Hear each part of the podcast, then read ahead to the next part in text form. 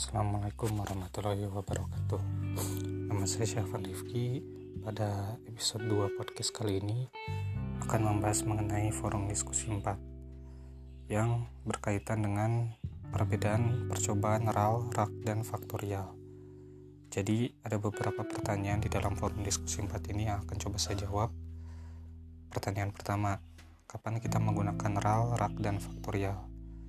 Jadi, kapan kita menggunakan RAL? RAL atau rancangan acak lengkap digunakan pada saat lingkungan tempat unit percobaan itu homogen atau sama. Misalnya percobaan dalam laboratorium, percobaan budidaya dalam satu hamparan kebun, atau percobaan ternak dalam satu kandang.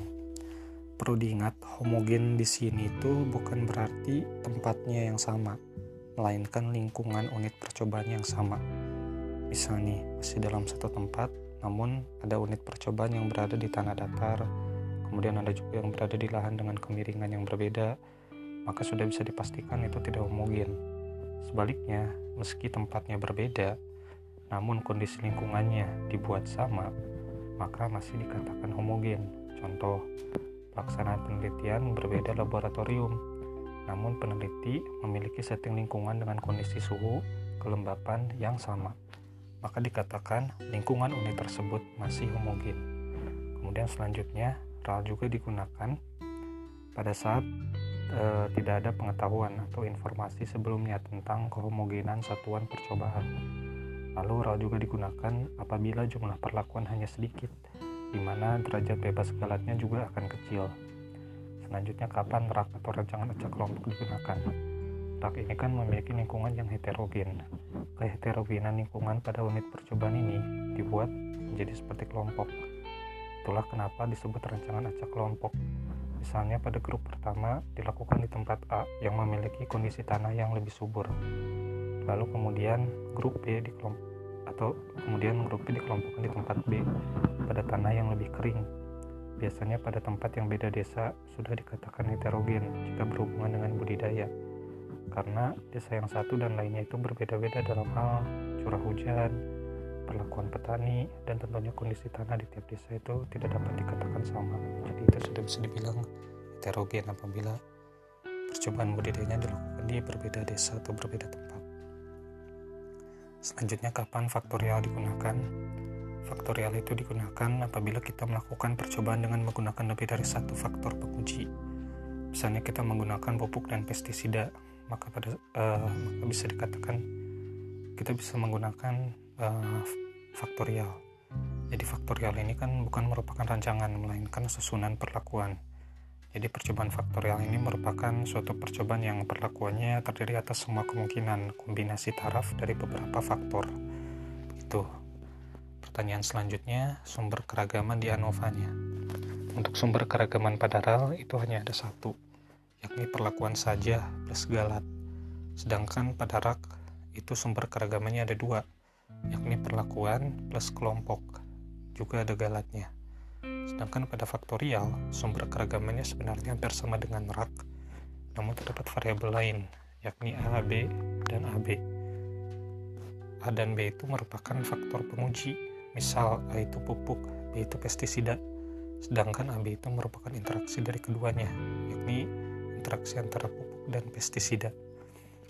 Nah, pada faktorial ini faktor yang diujinya lebih dari satu. Uh, kalau misalkan berbeda dengan uh, RAL dan RAK yang mana faktor pengujinya hanya ada satu yakni berupa pupuk dan pestisida. Kemudian kelebihan dan kekurangan. Kelebihan dan kekurangan RAL yang pertama adalah kelebihan RAL permasalahan data hilang lebih mudah ditangani atau sedikit lebih mudah dibandingkan dengan RAK Kemudian data hilang tidak menimbulkan permasalahan analisis data yang serius. Lalu kehilangan sensitivitasnya lebih sedikit dibandingkan dengan rancangan lain. Lalu derajat bebas galatnya lebih besar atau maksimum. Keuntungan ini terjadi terutama apabila derajat bebas galat sangat kecil. Kemudian tidak memerlukan tingkat pemahaman yang tinggi mengenai bahan percobaan.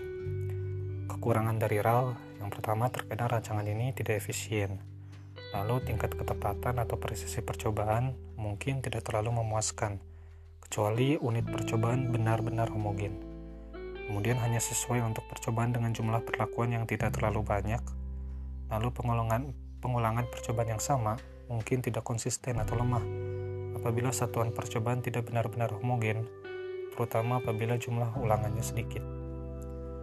Selanjutnya ada kelebihan dari rak atau rancangan acak kelompok. Yang pertama, rak itu lebih efisien dan akurat dibanding dengan RAL. Pengelompokan yang efektif akan menurunkan jumlah kuadrat galat sehingga akan meningkatkan tingkat ketepatan atau bisa mengurangi jumlah ulangan. Lalu rak juga lebih fleksibel. Selanjutnya rak juga banyak menggunakan perlakuan.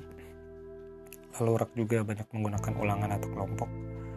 Dan pada rak itu tidak semua kelompok memerlukan satuan percobaan yang sama. Lalu pada rak itu penarikan kesimpulannya lebih luas karena kita bisa juga melihat perbedaan di antara kelompok-kelompok tersebut. Rak juga ada kekurangannya. Yang pertama, rak itu memerlukan asumsi tambahan untuk beberapa uji hipotesis. Kemudian interaksi antara kelompok dengan perlakuan itu sangat sulit. Lalu peningkatan ketepatan pengelompokan akan menurun dengan semakin meningkatnya jumlah satuan percobaan dalam kelompok. Lalu derajat bebas kelompok akan menurunkan derajat bebas galat sehingga sensitivitasnya akan menurun, terutama apabila jumlah perlakuannya sedikit atau keragaman dalam satuan percobaan kecil atau homogen. Lalu memerlukan pemahaman tambahan tentang keragaman satuan percobaan untuk suksesnya pengelompokan. Lalu yang terakhir kekurangannya yakni jika ada data yang hilang, memerlukan perhitungan yang lebih rumit. Nah, selanjutnya ada kelebihan dari faktorial. Kelebihan dari faktorial ini yang pertama, dia itu lebih efisien dalam menggunakan sumber-sumber yang ada. Selanjutnya dia itu pada faktorial itu informasi yang diperoleh lebih komprehensif karena kita bisa mempelajari pengaruh utama dan interaksi. Selanjutnya, hasil percobaan dapat diterapkan dalam suatu kondisi yang lebih luas karena kita mempelajari kombinasi dari berbagai faktor. Kekurangan dari faktorial yang pertama, analisis statistika menjadi lebih kompleks Lalu terdapat kesulitan dalam menyediakan satuan percobaan yang relatif homogen. Lalu yang terakhir, pengaruh dari kombinasi perlakuan tertentu mungkin tidak berarti apa-apa, sehingga terjadi pemborosan sumber daya yang ada. Ya, sekian uh, pembahasan mengenai pertanyaan-pertanyaan dalam forum diskusi 4.